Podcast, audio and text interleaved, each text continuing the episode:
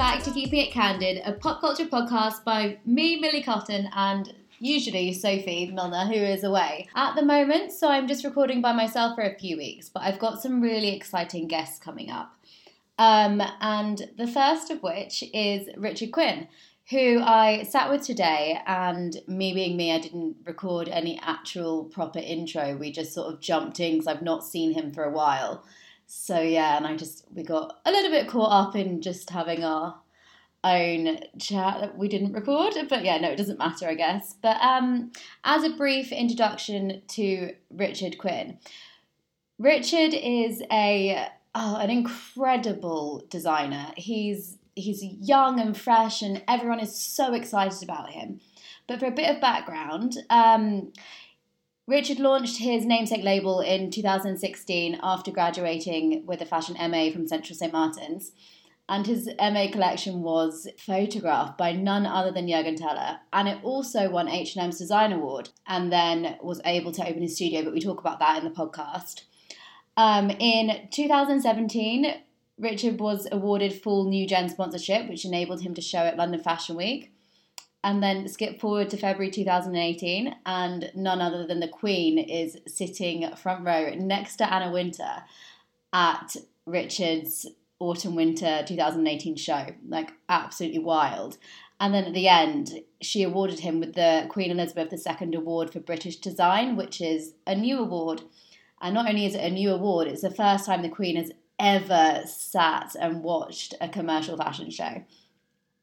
And so, you know, that garnered some attention. And later that year, um, Amal Clooney wore his dress, and we talk about that and, you know, the Met Gala. And he attended the Met Gala this year and dressed crazy people in Cannes. And it's just this incredible journey that he's been on. And I feel incredibly privileged to have had him on the podcast today. Um, the sound is a bit hit and miss because we did record in Richard's studio. But yeah, I mean, it's our first male on the podcast, and I hope you enjoy it because he's a really special one. So thank you for listening, and um, yeah, enjoy. Yay, we've got liftoff. H&M was your first sort of like big break essentially, right? Yeah. So you got the H&M award when you finished uni. Yeah, so I finished St Martin's MA, Yeah. and then I did the H&M award where lots of different designers go in for it, and you kind of get whittled down, and then won that, and then as part of that you get like a capsule collection, Mm-hmm. and then is that cash prize? Then that's how Yeah. I opened my studio. A cash prize is pretty decent, I Yeah, exactly. yeah, especially Hey, from here's- student to that. Yeah, this injec- injection of cash where you can now go and do all these things that you want to do. So was that like a big being able to open your own studio?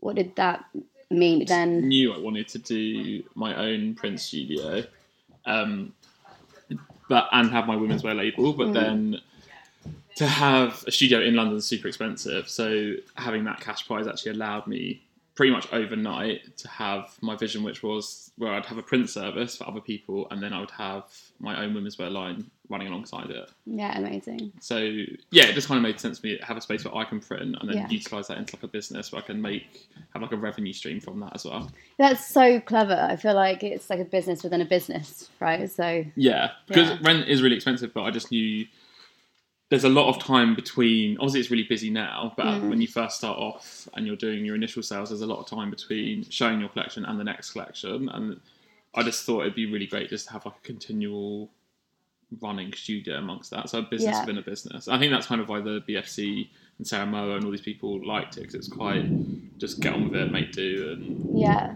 as well as offering like a, an affordable service. yeah. So if we again go, oh. Never round.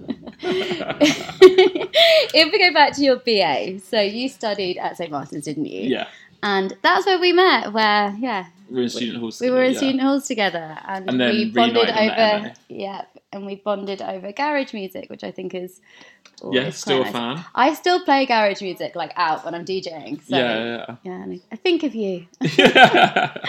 and sitting drinking vodka on Jamie's floor. But um, yeah, no. So your BA, how did you find it? Because I mean, I've heard so many things about you know a fashion BA. It's like stressful, yeah. really high pressure, very competitive. Yeah, I think especially at something like everything is quite competitive, Mm. but I just was in an environment where I liked what I was doing, and I, in a way, I quite kind of thrived with the competitive nature of it.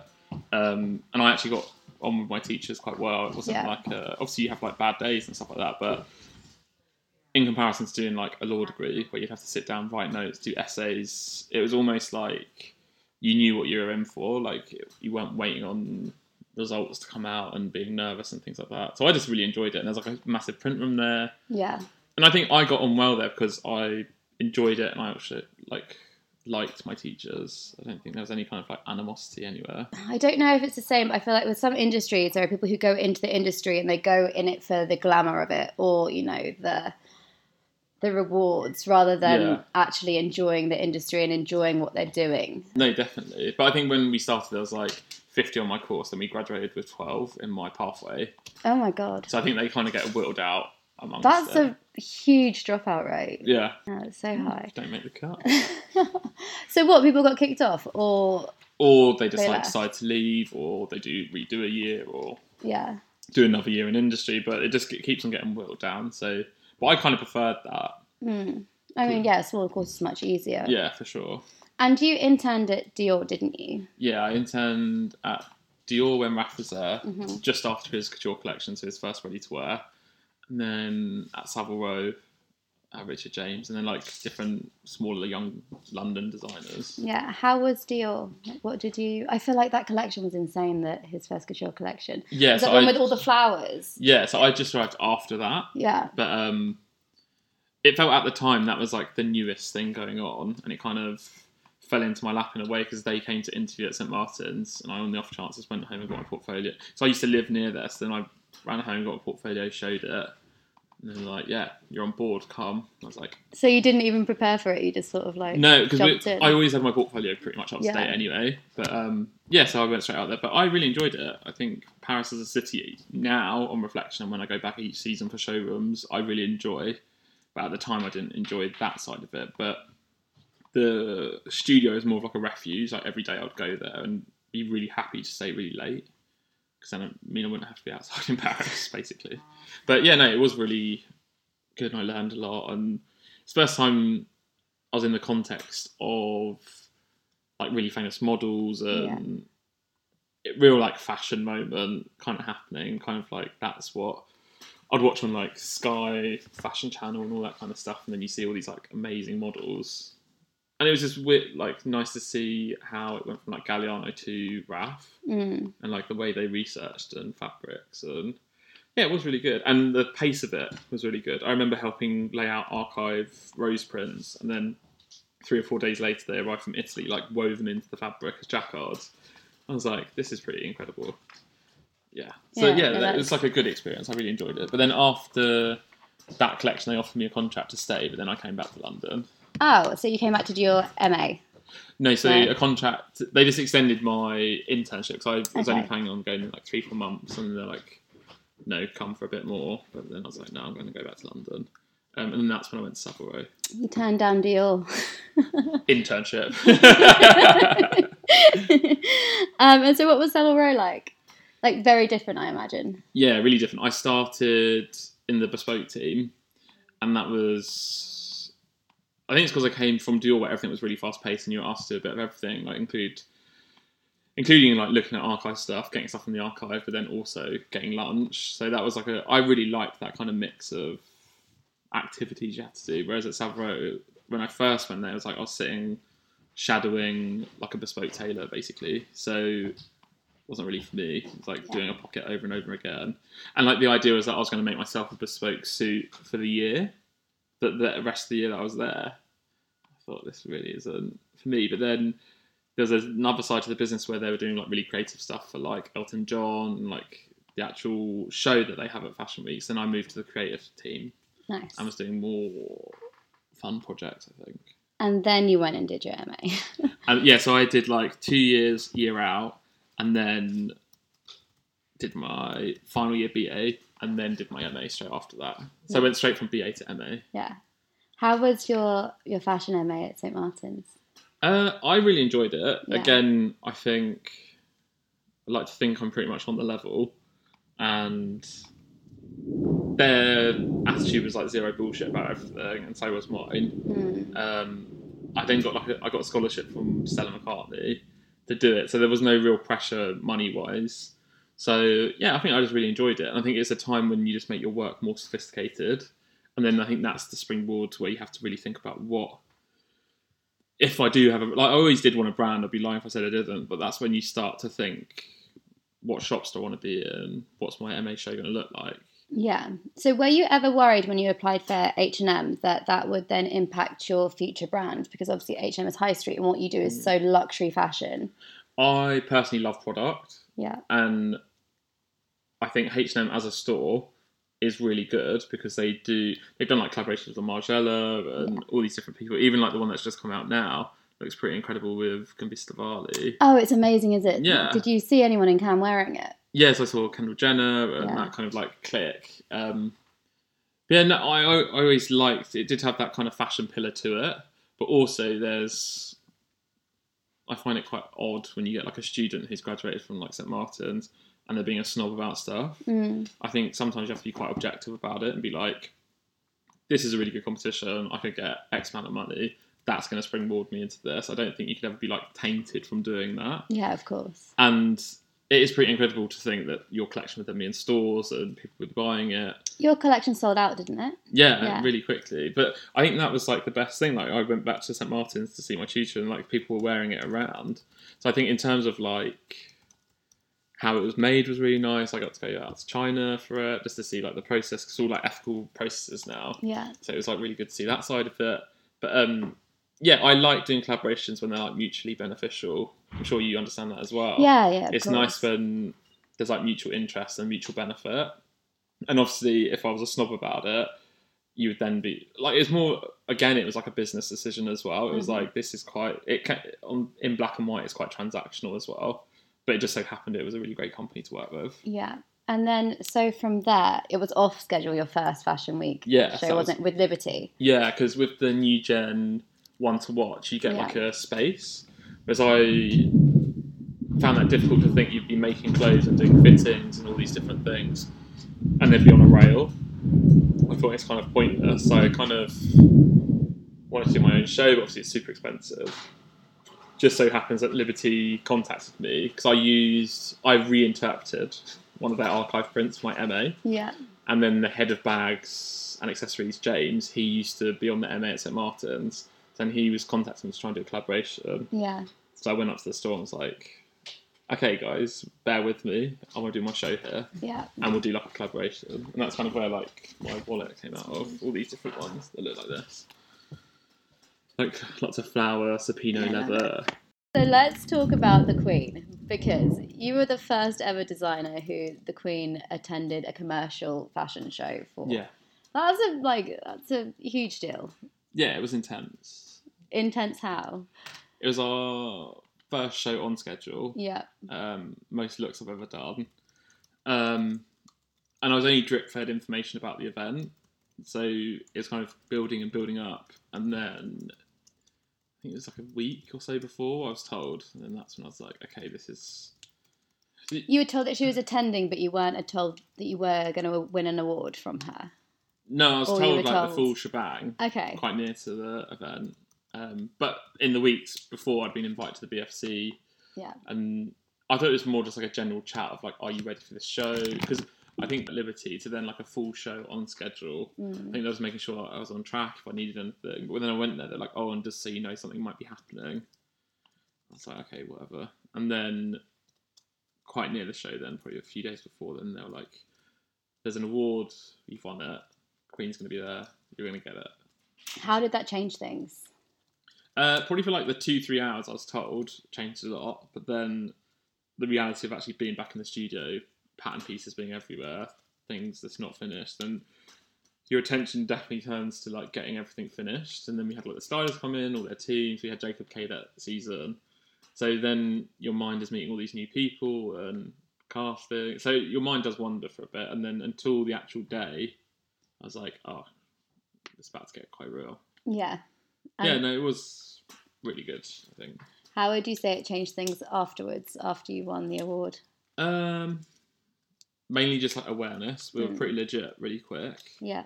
um, and it's more widespread who knew us um, in terms of like we were on BBC News and things like that. My friends were in New York at the time, and they were sending me pictures of like the Fox building, like the news that goes around the building. It was like my name. So things like that, I just thought it would never have that reach. I thought it'd be when you see in the paper or like on Yahoo News or something where it's like the Queen visits school or opens new nursing wing. I didn't think it was going to be like that big of a deal, but the Royals have got a reach, and rightly so. But I just didn't think it would be at Fashion Week. People are so obsessed with the royals. Yeah. Like with all the baby stuff recently. Like they are just, Yeah. you know, so obsessed by everything that they do. So literally everything. But um, yeah, and then like sales were really good, and then it, there's like a wasn't a pressure. I don't think there's pressure. I Mm. don't really. I used to get really worked up about pressure and stuff like that, but not anymore. I just can't be bothered for it. But more, there was like a spotlight on us to see what we would do next season. Um, and each season now, I think the spotlight basically that drew the spotlights to us. Yeah. And now it's now on us to keep it there. and you've managed to maintain it to be fair. Hopefully, but of um, course you have. but um, yeah, so I think that allowed people to like to actually want to come to the shows and Yeah. And then shortly after that you dressed Amal Clooney for the Met Gala. yeah. Yeah. How did that come about? So I heard that she came here. Like I can't believe yeah, you she- got her to That's the only to, reason why that mirror is over to there. Peckham, which only is comes out on special occasions. yeah. but um, so we did lots of foil looks in that Queen show, um, and that was like a textile I developed on my MA. Um, and then Anna Wintour came to that show. It's that famous picture of her and the Queen. So then the Anna obviously had Amal on like the what do you call it? It's not the panel. It's like the thing at the Met. The board. Jenny knows what is it? Chair. okay. She's one of the chairs. she, she knew that answer. But um, so she really wanted me to dress Amal. Then Amal did come here. Yeah. Yeah. And she's like super friendly, super nice. Yeah. She came with her mum for one of the fittings. Like, was just really relaxed, and because she'd seen, we'd sent images of our lookbooks, and Hmm. she'd seen one of the looks where it was like a trouser but a big jacket, but it looked like it being taken off. But she liked the idea of like a trouser skirt, like hybrid. So that's what we did. I mean, it looked very, very sick. I was meant to go, but I didn't go. Yeah, why didn't you go? Because you went this year, didn't you? But you Yeah. didn't go last year. So what Didn't go last year. changed? Um, they got me a ticket, and I was meant to go with her and her husband, but um, it just wasn't my thing. I was Yeah. at the time, I'd heard of the Met Gala before, looked at it on like YouTube and stuff like that, and I just resigned myself to the fact like I don't want to go. It's not my thing. I'll send this in a box, and that's it. Um, this year, because I watched the actual red carpet on E News last year, and I was like, "Oh, I get it." And she walked in first, and there was like all this press and like all these famous people go, and it's like for a really good cause, and it's New York as well. So I was Yeah. like, right. So then this year, I went, so, but who, I actually had a ticket this year myself, so that was good. so who did you dress this year? We dressed just a few people. We dressed Lily Aldridge. Yeah. She was our main chick on the carpet. So she was great to work with. So that was the main reason that I was flying out there because we had to fit that dress. Um, and she was my date for the evening. And then we had. That's quite some date. Yeah, she's really good. And she's really friendly. She knows everyone. It Yeah. wasn't like. Uh, I was going into like a place where I didn't know anyone and it was going to be really intimidating because everyone there is basically like stankin' rich or famous, but Mm. um, super nice. And then we dressed uh, someone called MJ Rodriguez from Pose, and then we dressed um, uh, Firth. Olivia Firth, and who else did we dress? And Oh, then we dressed Adwoa for the after party. Oh, amazing. Yeah, and me. Yeah. I saw. who did your makeup? It was incredible. Uh, so a representative from Mac in New York did it. Okay, cool. So that was good. But um, yeah, it's really good. We I actually got in ready in Lily's room with her team, and Freya was there, and our team was there. Yeah. So it was actually quite like a fun, like night. Yeah, of course. I feel like, did you ever really realise that that would be the case and all these crazy things would happen? No. Like, you're from a fairly chill background, right? And Yeah, exactly. and you're in the Met Gala with. I mean, you are just as important and successful as everyone there, Mm. but still with all these names that are like household names. Yeah, I think it's like all about context though. Yeah. I, I find going into that environment because I'm so out of place, it gets to the point where I actually don't care. So when I'm speaking to people, I'm not like hyped up or like worried to speak to them because obviously on my table then I'll sit next to Lily Collins and then Anna Wintour's niece. But I just had a really great laugh with them. I think it was Yeah. quite a good night. Yeah, like all good. And I think I'm more because people that I know and I tell about these things, I usually tell them in a way where it's like, ha ha ha, we're doing this stupid thing for this stupid event. But now it's more like, oh, that's actually a really good event, and you're like just spiting yourself not going, so you might as well go and experience it. So yeah, that's what I'm doing now. I'm just saying yes to a lot more things. Yeah. that Usually I would say no to. Saying yes is good. Yeah, saying yes is good. Yeah, and good. you get to meet new people, and new opportunities, and things. And that's how I ended up in Cannes. Yeah, so tell me about Cannes. What happened in Cannes? What were you up to? So we were dressing Winnie Harlow Yeah. for like the AIDS Foundation charity um, event. Um, but again, that was another thing where I hadn't been, and apparently it's nice. So yeah, I ended up going, and it was just like quite a good laugh. And again, it was like in the context of like the super rich. I then have a level of not really caring, so it was ended up being a really good night. Uh, so what? When do you start working on your next collection? Um, pretty much now because all Yeah. the um, production is out it's being made at the moment, and then that's the start of the next collection over there. So for context, we are looking at some. Beige garments on odd rail on odd hangers at the moment, but um, Have they just been? I don't know like technical terms, but like pattern cut. yes, they've been pattern cut. I did textiles once. These are like the um, things. The- These are like the dresses that are made from the first pattern. So they're all okay, made so of like calico. prototype. Yeah, so we can check the Yeah. fit and we can check all those different things as well. Nice. So what's Yeah. it? Can you give us any insight into what? I want the next collection to be. I want the next collection to be a bit more intense Mhm. in a different way because usually it's quite emotional. I'm trying to pull on those heartstrings. Yeah, Freya Ridings was Intense. incredible and intense. But Yeah, because I usually look up loads of covers on YouTube, like rather than the original song. She was singing a cover of James Blunt, I think. yeah. and then I basically got into her. I was like playing it at the studio like constantly, and then we reached out. No, we reached out, and then they just reached out. So I phoned my PR, Gabby, um, Gabby, and I was like, "Oh, I really want this girl to perform at my next show." And this is actually when I was in the showrooms last season. She was like, "Oh, that's so weird. Like they're in my inbox as well. They're trying to get stuff for you to dress her." I was like, "Perfect." So then it was one of these things where we just met. She was like down to do it. And I think we just got her at a great time because she's now her trajectory is like Yeah, she's going. started blowing up, hasn't she? Yeah, so I think we've Yeah. just got her at the right time where one she'd do it and two Like people where? don't know her I don't- as well. Yeah. Do you um do you remember when Tom Odell did the Burberry show and no one knew who Yeah, he was, exactly, and yeah. then it's like yeah, Household name, yeah, absolutely. exactly. But yeah, she's really great to work with. I think that's the running theme with everyone that we work with. We actually do get on with them, and it's always like a nice project and like a good outcome. But yeah. um, no divas.